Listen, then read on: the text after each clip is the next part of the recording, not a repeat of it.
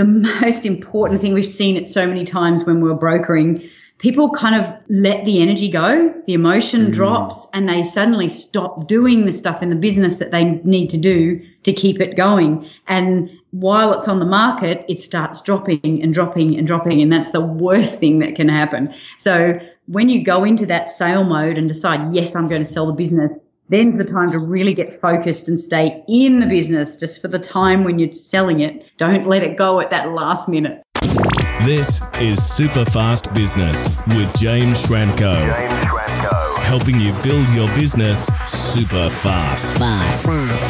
James Schramko here. Welcome back to superfastbusiness.com. This is episode 704. And today we're going to pose the question Is your business worth more than you think? And for that, I've brought in business experts Matt and Liz Raad. Welcome. Thank you, James. G'day, James. How you going? I'm going great. Now, if you hear any extra birds in the background, I'm recording outdoors today. I've uh, decided to get a little bit of fresh air, enjoy the lovely warm summer weather here in Sydney. And also, there's a tradesperson in my house drilling. So that uh, was was a driver of the choice. But the content that we've got so important today, we really had to press ahead and ask this question because in the business you're in, you get to see a lot of deals going through with website sales and online businesses. I'd love to get just a little snapshot into your background, where you came from, and how you ended up in that field. And then let's talk about some of the subtleties of um, how we might be able to determine if our business actually has any value or not. Fantastic. Cool. All right. Well, I mean, if you want to go right back, we're actually zoologists. So yeah. that's so bizarre. Yeah. I don't know if I have any other ex zoologists in my catchment. We were actually Australia's leading experts on red kangaroo, or destined to be Australia's leading experts on red kangaroos. And um, we did a but lot of work. But then business captured us. Yep. And so um, we actually got into our very first business very young but very determined. And our process, we kind of we went through buying that business. And the wonderful thing about being trained as scientists is that we're very much into experimentation. So everything was always okay. What can we do? Let's put it in action, see what happens, and then adjust from there.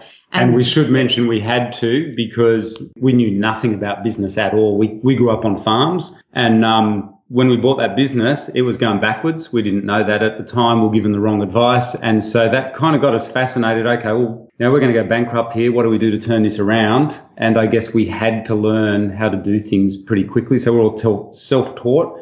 And we did really well. It was a manufacturing business, built and, it up. Yeah, and that became a driving passion of ours because we never wanted to be in that situation again. And no. so we devoted a lot of our life and time and study to, okay, what makes a, gives a business value and how do we avoid that situation? And also how do we quickly and easily grow value in a business? And so we started actually buying and selling on businesses. And this was in the offline world 20 years ago, yep. um, where there weren't any internet businesses. And so we'd buy and renovate and then sell businesses. And we kept doing that. And after a while, we did it so much, we actually ended up starting doing that professionally. So we got into business broking and we were working in um, big deals in Sydney, mergers and acquisitions, and with private equity. High net worths. Yep. Very, very successful entrepreneurs we were lucky enough to work with. And so it was just fascinating. We got to see how all these guys would value businesses and why they would buy them.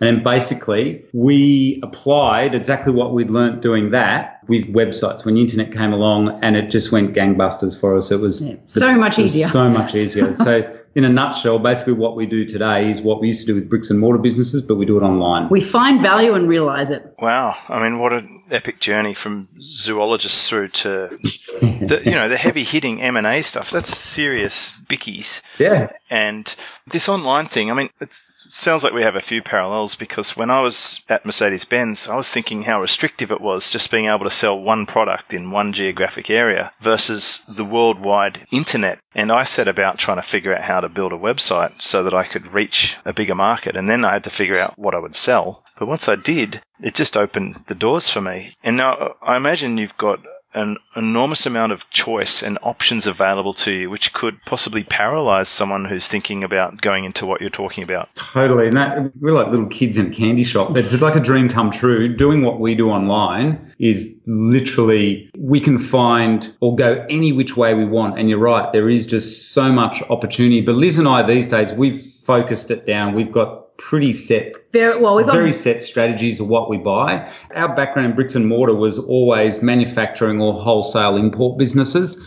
And that meant we always had our whole net worth tied up in stock in a warehouse somewhere in Western Sydney. And that, so we don't ever want to go back to that. So online, one of the big, big drivers for us is we avoid e-commerce sites, like anything to do with businesses. stock. Not to say you can't make tons of money out of it. They're No, awesome can. Business. That's just our, because of our background with dealing with so much stock, we found it so much easier online. We just deal with electrons. All we do is sell advertising, basically. They're the only sites we kind of buy advertising information and um, other people's products, so affiliate sites. What about memberships? Oh, and Oh, those yeah, as well. yeah. Yes, because they sell information. And what about s- services? No, uh, we don't so tend much. to do services. We sell no. leads for services, so we always get a commission. That's how we prefer to do it. Gotcha. Yeah, we just drive.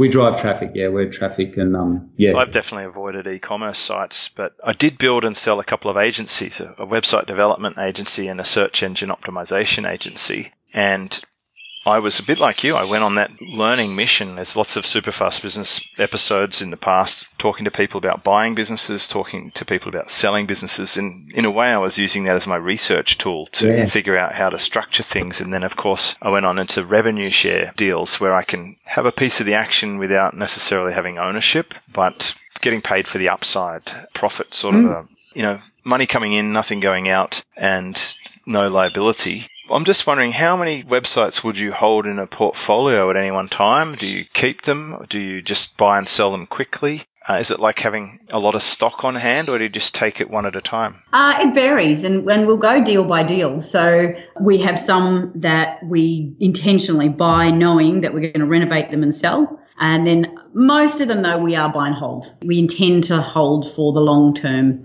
And what our goal is whenever we buy a website is to pay that asset back to ourselves from the cash flow as soon as possible. So then we're trying to minimize risk as much as possible and basically get our investment back. And then we're pretty free and clear. And that's just cash flow. So yeah, like you just said, the goal is to own these assets basically free and clear and they're purely profit. And that's a really nice position to be in. Great. So we've established a bit of the background, how you got into this and what you're doing now. You were mentioning to me some interesting information about the fact that you've encountered a few business owners who are sitting on a really valuable asset and didn't realize it. And you've had a few people asking this question, you know, how much is my business worth? And you've discovered that often it's a lot more than they think. So I'd love if you could tell us a bit about this topic. Yeah. Oh yeah, we we keep seeing this all the time, and because of Because we're value hunters, I yeah, guess. well, well, we also we just take it for granted that you know we can see the value, we know what businesses are worth, and it's kind of funny for us. Sometimes it's a bit strange. Someone will be telling us about their website, particularly website businesses these days, and we're kind of looking at them going, you know, that's probably worth at least half a mil sitting there, and they get very excited because they had no idea. And as Liz was saying to you before um, earlier, we literally keep getting people saying, I'm going to close down my business.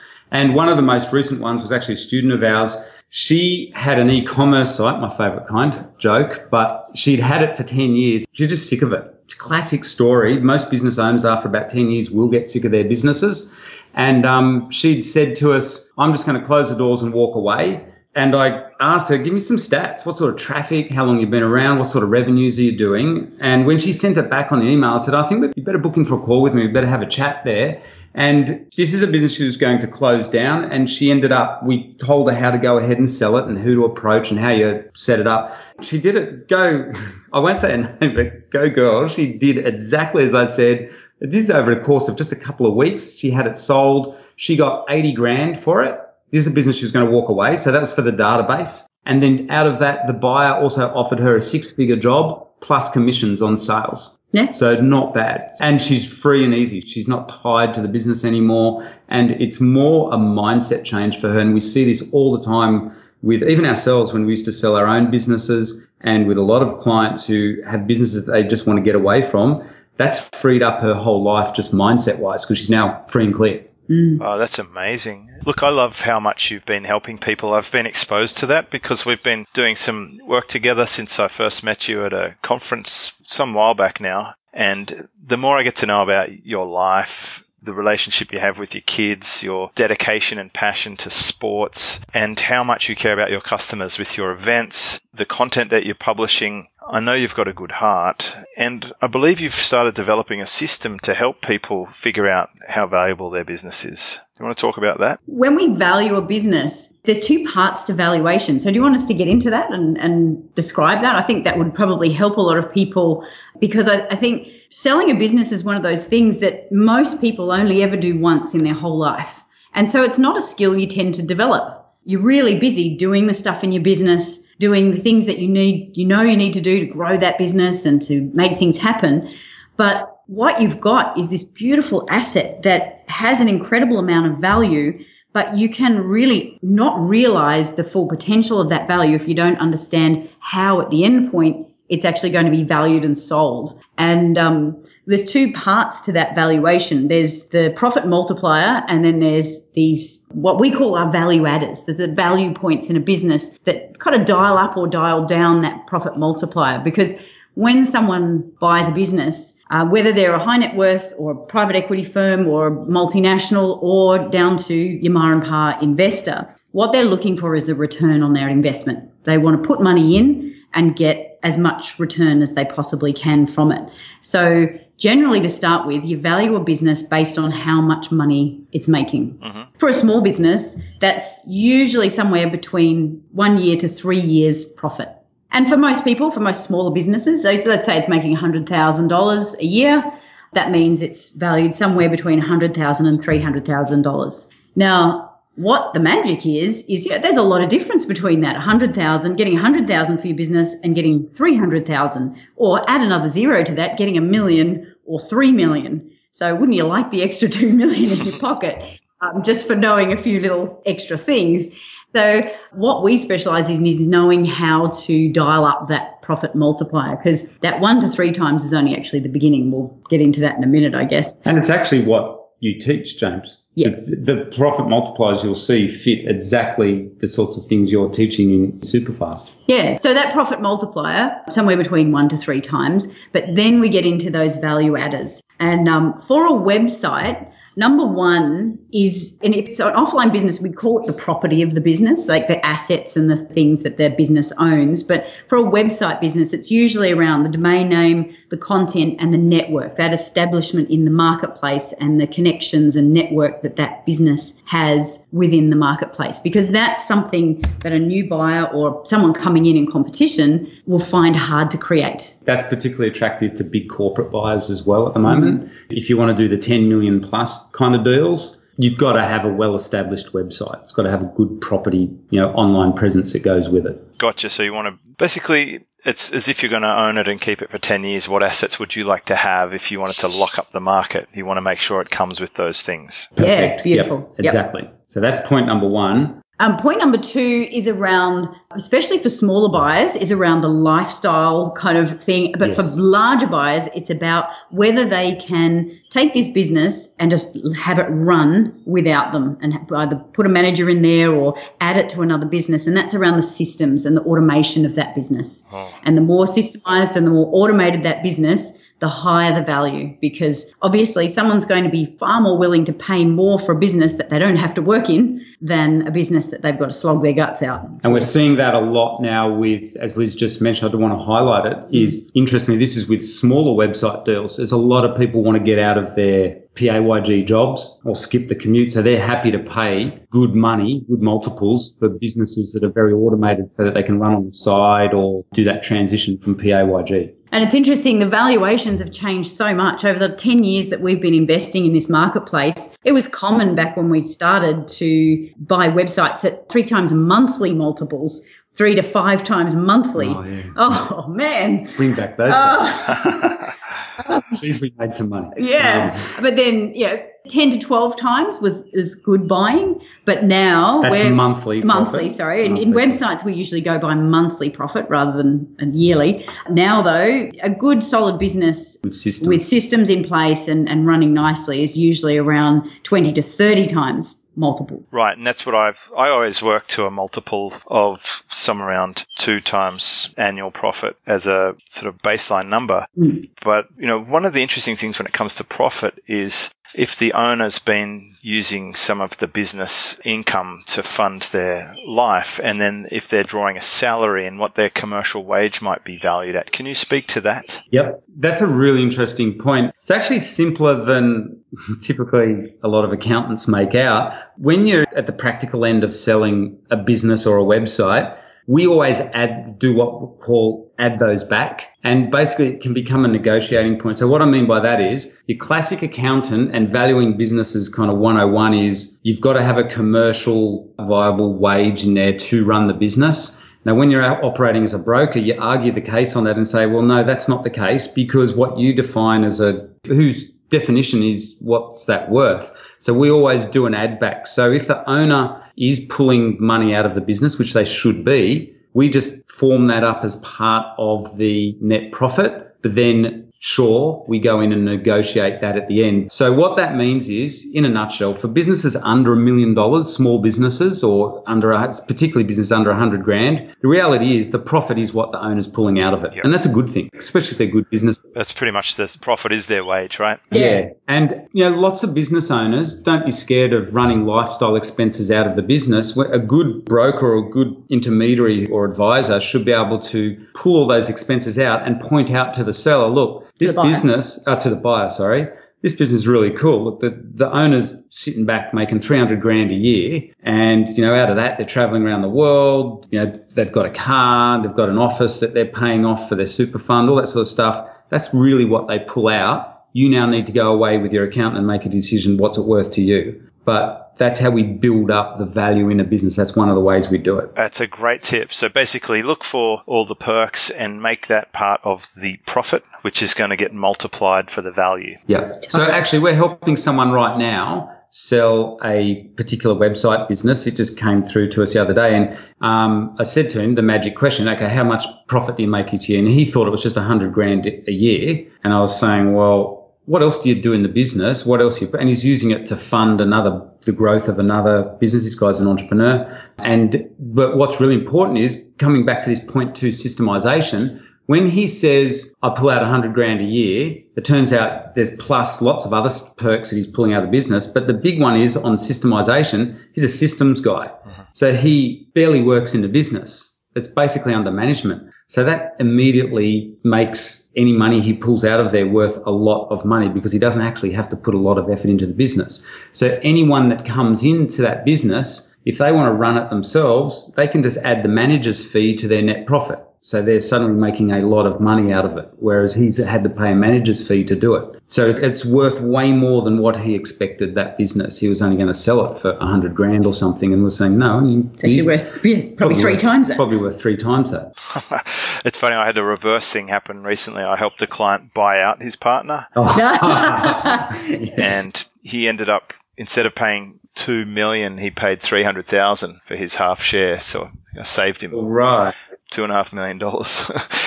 Because, you know, very it's like that great saying, you know, never believe a statistic you haven't manipulated yourself. You can do a lot with, you know, with the spreadsheet and the yeah. numbers. If you have a good understanding of them and if you can argue a point, it can really make a big difference to the bottom line. It is so true. Well, by the way, just for, for recap, what was number one on the list? Property? Okay, the property, oh, domain name, content network, and a website. Gotcha. So what's number three? Systems was number two. Then certainly in terms of website businesses, but all businesses, the list, like the the, the people, the list of buyers, the database of the people, following. the following, and a lot of it is around the loyalty and stickiness of that. Mm-hmm. Can I jump people. in, Liz, and point out that James, you'll find this interesting. Believe it or not, stickiness is a private equity term. Yep. Um, when you're dealing with website businesses and they're doing those big $10 million deals plus or $50 million deals, they literally look at the stickiness of your email or your database. Right. Or your website. So, so it's how much are they uh, they engaged with you or coming back? Because that's what a big corporate's buying. If they're going to write you a check for sixty million dollars and you've got a big following, they want to know that that following is sticky. It's going to stay with them, and that to them is worth megabucks, which is to all of us. You know, it's pretty obvious, but it's a really important thing. So if you can show your email open rates, or even if you've got a big social media following any kind of following that you have or list you have, if you can prove that it's really sticky, that's worth big dollars. The DAU and the MAU daily active users and monthly active users. That's a nice one. And um, again, when I sold my business, the, the bigger one, it had a pretty sticky recurring database. In fact, I'm still getting paid now on some original subscriptions. And I sold that business three and a half years ago. Nice. I was collecting the money in trust because I'd tied them to a PayPal account that couldn't be transferred. So there was still a way around that, you know, collect the money and then reimburse it Yeah. on a regular basis. I've still got legacy customers from my old cart from six and seven years ago, Right. which is fascinating, right? Sticky, sticky, Sticky, sticky, sticky. like Yeah, Spider Man. Uh, what would number four be? Traffic. The traffic. classic. The people. All right. And which traffic sources are considered good and which ones are considered risky? So first and foremost, traffic. It's about quantity and quality, and that's what's considered good. In Uh, the well, deals that we've been involved in, in It the is big end, it's they want organic. they want yeah. rankings. They want a site that is coming up in organic rankings, but they want diverse traffic as well. They don't want to just be Right. the whole Not single point sensitivity. Yes, exactly. So it's not all just off one Facebook funnel, paid ads. Oh, no. It's No, just, no, no, no. no, You know, all your traffic's coming for one keyword that's ranking, Yeah. etc. because that increases risk. Of course. Uh, so you can see, um, obviously, and, and it's everything you teach, James. Um, where what we're doing is making this purchase as low risk as possible for the buyer, and the more low risk we can make it, the higher the valuation. Funny story around that is that my biggest risk with my business was that one customer was buying half the supply, and I turned that into the positive, making it impossible for him not to buy the business because he was going to get a 50%. Yeah, that's perfect. Yeah, he's going to get a 50% rebate on every dollar he spent with the business and use that to fund the purchase. I thought it was genius. Um, so the thing that was most risky for me was the least risky for him because he knows that he can control 50% of the business once he owns it. Yeah, perfect. And uh, we actually had a friend who did exactly that. He built the website specifically to sell it to the main supplier. And because his supplier had no online presence, so he basically built a website He's here in to, Australia. to be the main distributor of that product in Australia via his website. And then at um, 10 days before end of financial year, 18 months after he started it, they came to him and said, okay, yep, we want to buy you. Here's a mill. Right. So I call that the suck eggs approach. And the last three properties that I started developing, I already know the buyer. In my mind, I know exactly who's buying it, and we are building the website they should have built. So we're teaching them how to suck eggs. Yeah, Yep. beautiful. Hopefully, they don't listen to this podcast, and they'll be more than happy to go ahead. I'll just go, True. edit it out. It's a little bit smarty pants, but it's also very strategic. Like build the solution other people should have built. And here's a funny little side story to that. The clients who I signed up when I quit my job at Mercedes Benz, I used the exact same brief that I'd sent to the Mercedes Benz head office for their website. That I had all these suggestions for improvement and like how they could do their online marketing better. And I put together this big report and they basically just shoved it in a bottom drawer and ignored it. So I took the exact same blueprint and I sold that to a, a lawyer and a car dealer, and they signed me up. And away we went. I was able to quit the job. So right. if you can develop the plan that um, people can instantly recognize they should have done, by the time you've built it and you're a long way down the track, they can they'll rather just buy it than to go and create it themselves. Uh, because you've put in the work. You've harvested the grapes, you've put them in the vat, you've waited seven years, and now you've got the fine red wine. Yep. If they want to get that fine red wine, they can either buy the bottle or they can go and buy a vineyard and wait seven years Yeah. Yeah. and hope it works out. Exactly. Yeah. And that, that's what we're seeing in the market right now with the big, big buyers. Yeah. They're buying time. They, they have no interest in building these websites themselves at the moment. That loaded with cash, they're literally just writing checks. It's kind of like Facebook buying Instagram Yep. and Microsoft buying LinkedIn and, and uh, Yep. Lynda, etc. So what about number five? Okay, number five, and go, harking back a little bit to the property and everything is the history. So, when ideally, again, talking about low risk, we want to see a good, consistent growth history. We want to see that it's been established. Uh, Obviously, the longer the better. And also in the history, it doesn't actually matter if you've had down periods. That's a normal part It's of normal. growth of a business.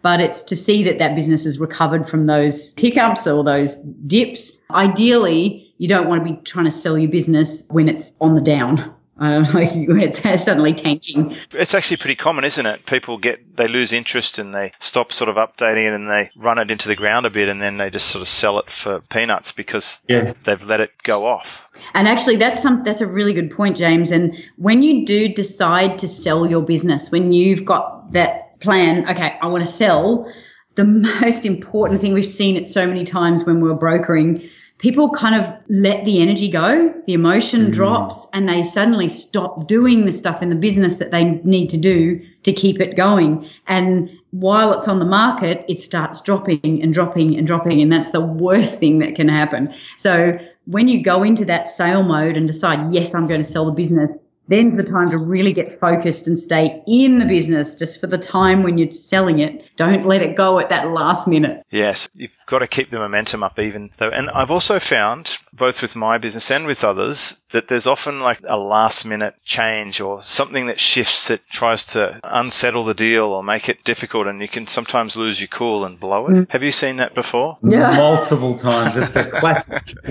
one of our mentors who's a guy who's worth 50 mil plus and he bought and sold lots of businesses and we acted as a spotter for him.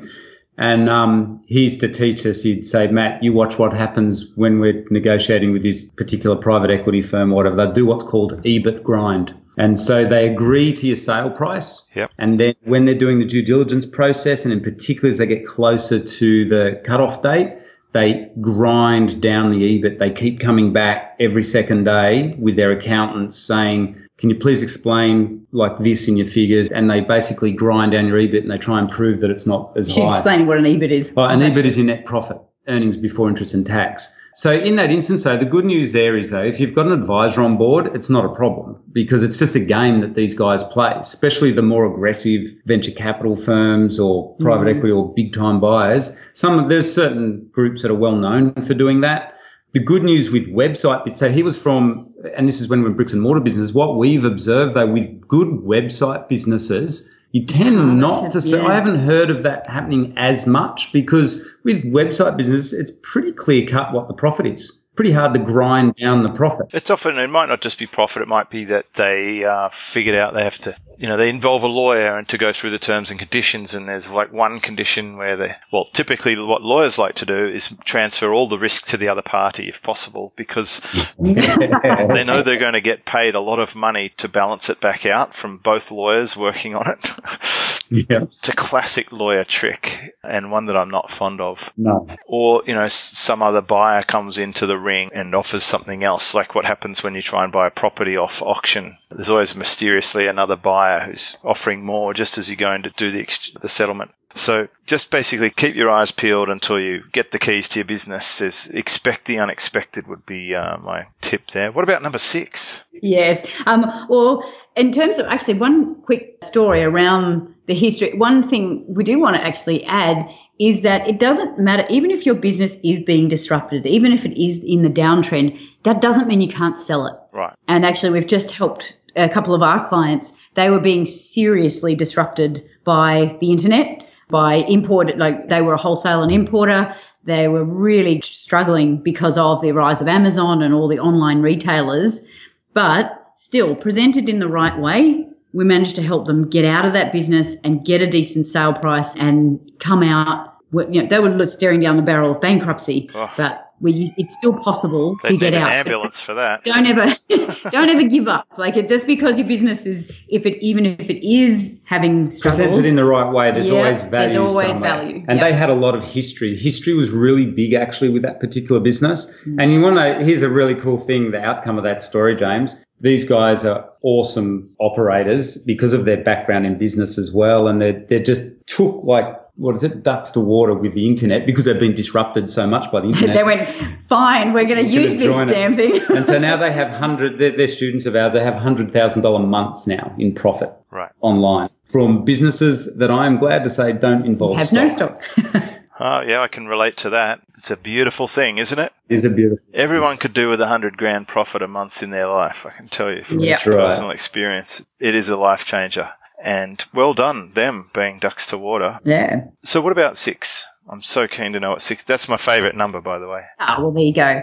Six is around the niche, like the topic. like the industry, if it was an offline business, it'd be the industry it's in. And thinking about the popularity and the trend of that niche and that industry. Gotcha. So obviously, if it's a rising niche and a rising trend, it's easier to show value and show potential ongoing value. So that's the other thing when we're selling a business, we need to show the buyer as much upside as possible. And if we're in a rising trend, in a rising market, obviously that's a lot easier to show. I can think of a really good example here. So particularly online, the niche is if you want to maximize, we're talking about value adders, right? You can make money in any niche online, but the big ones currently here, probably in Australia, giving away some industry secrets, but I can tell you there's some big, big buyers in the travel niche, insurance niche, car niche, property, um, probably, but finance, anything to do with finance because the leads are worth so much. But particularly, so the classic, which you would expect, they're sort of the niches. Well, Liz and I take it for granted. I'm presuming most people realise they're.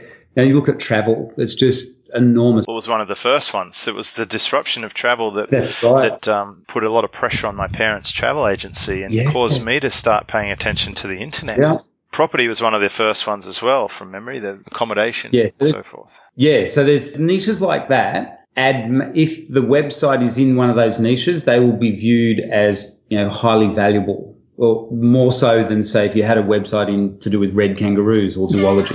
you know, no one's interested in that sort of stuff, unfortunately. Sadly, sadly, sadly not. So yeah, so if you, if you can get into a good niche, big bonus points there, particularly with big corporates and stuff. That's it. I've definitely widened my um, catchment. This is where people say the riches are in the niches, right? Especially if they're American. Because if an Australian says that, we say niche. that's true. Yes, that's true. Yeah. I've chosen really big markets for the content sites that we're working on now that have broad appeal and I've never been afraid of a general market. What are your thoughts on that? If you can get it to rank and you can own a position in that marketplace, then it's highly, highly valuable because it is more competitive now in those in those big competitive niches. Everyone knows it's a lot harder to get into. So the classic one we talk about all the time is travel because we know of some big deals that have been done in there and we've worked with people in that space and now, I've always wanted to rank a site really highly in that. And travel, when you think about it, if you'd say the travel niche, far out, that's broad. And similarly, let's say the health niche, yep. absolutely broad, massive niche. And we advise our students when you're starting out, always go really, really niche in a niche like health. But like you're saying, if you can go broad and you've got a good ranking site that's broad, then yes, it's definitely worth big bucks. You'll see it day in, day out. Anything in the health niche that's broad. Well, that, and that plays on history and position in the marketplace and all the other uh, and the val- sort of points of value within a business. If you can successfully create a system that drives leads and makes profit in a competitive niche, and that leads us to number seven, which is around the competition. competition yeah. Competitive niches. If it's a business that can compete or is doing well in a very competitive niche, that's more highly valuable, of course, than a business that's in a very small, quite tight niche.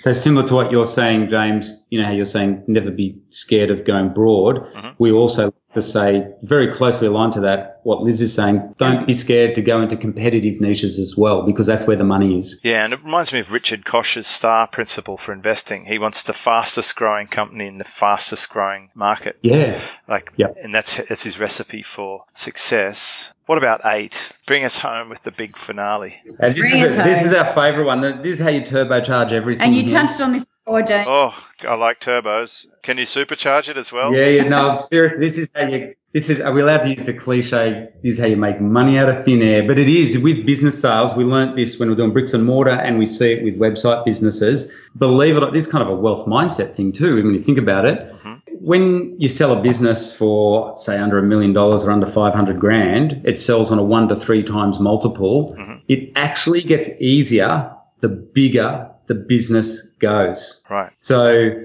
our point number eight is having the buyers and in particular know, so like you said a bit earlier in, in the podcast here, kind of knowing who your buyers are going to be and setting it up for sale. If you want to turbocharge a strategy, why not go for a big sale because it actually gets easier. So a good example of this is a business that uh, actually some guys who we know in the mergers M&A space did. a merchant bank in Sydney. Yeah. And what they found was there was a lovely ma and pa couple in a particular niche here in Australia. who are on ranked on page one and it's a very competitive niche. And these guys, they were struggling. They weren't making the big money. They were doing okay. This was their full-time business. They were doing okay.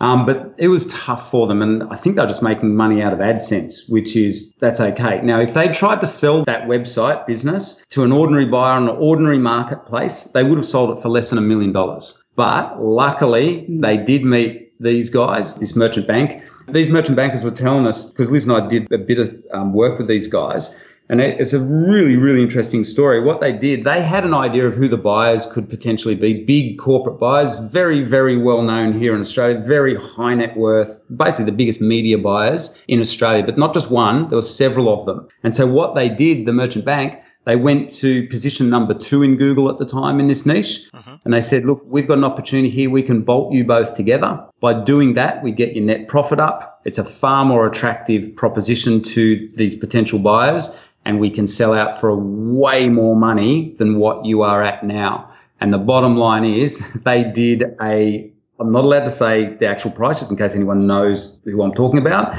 but it was eight figures. Wow. I mean, so tens, tens of millions. So this ma and pa who are struggling over seemingly overnight became multi multi millionaires and are very very happy.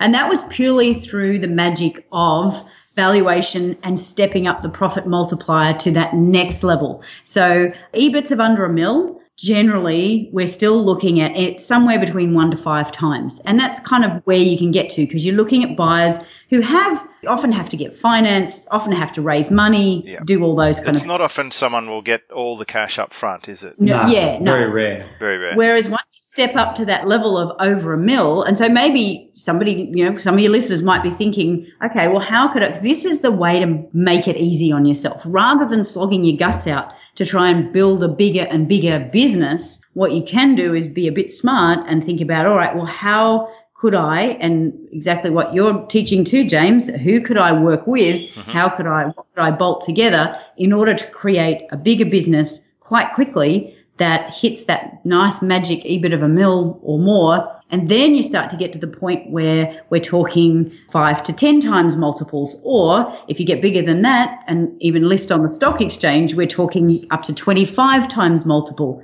And this is the same business, but the valuations are different because of what can be done with those businesses from a corporate point of view. And a lot of these guys have such deep pockets. Yeah, it's a massive tip. Um, so especially if it's a strategic, yeah, if it's a strategic buy for them, then you know money is no object. So they're on the hunt. So a big tip for anyone listening is it's what you teach as well, James from our point of view, the big tip is if you can get your, we call it an EBIT, I should use like layman terms, just net profit. If you can make over a million dollars, not revenues, real money, profit, over a million dollars a year, your life can potentially change. Your business is probably worth way more, more than, than, you, realize. Oh, happy days. yep. So yep. you guys are awesome. This is so valuable. And it's our favorite topic this bit. well, we'll just, let's have a little quick recap, shall we? Yep. yep. So what we're really looking for, there's a couple of parts to the valuation. There's the profit multiplier and there's the value adders. Mm-hmm. And if it's under a mil, might be two or three years, maybe up to five. If it's over a mil, could be up to 25 times, you know, mm. if it's share listed or whatever. The value adders are one, the property itself, two, the systems, does team fall within systems just out of curiosity? Yes, yes because that helps you automate your business. Yeah, figured it was. I was waiting for that to come up because I'm, I know it was a big part of my sale. You know, 38 people went along with it. Yes. Yes. Yeah. Three, database, loyalty, stickiness, uh, the following. Four, is uh, traffic, and we like organic if possible, nothing single point sensitive. Five was the history. You know, mm. does it look like it's had a good run? Six is the, the topic of the industry. We want to see what sort of upside is possible. Seven is competition and positioning. Eight is have the buyers in mind and turbocharge it. Maybe merge with someone. It's kind of what reminds me of what I'm doing with RevShares is I'm piggybacking in with someone on their business to help them speed it up and grow it because I really only get paid on revenue growth. Mm-hmm. And we have an exit plan in mind in the beginning and everyone's happy when we get a big payday. So yeah. this is really right up there with one of the most valuable episodes we've done here at Super Fast Business. We'll definitely put that list available at episode 704 Now, if someone's got a business and they want to chat to you, is that something you can do? Do you have a way to contact over there at ebusinessinstitute.com.au? Um, yeah, sure. Just email us in. So info at ebusinessinstitute.com.au and um, yeah, get in contact and you never know. what your business is worth.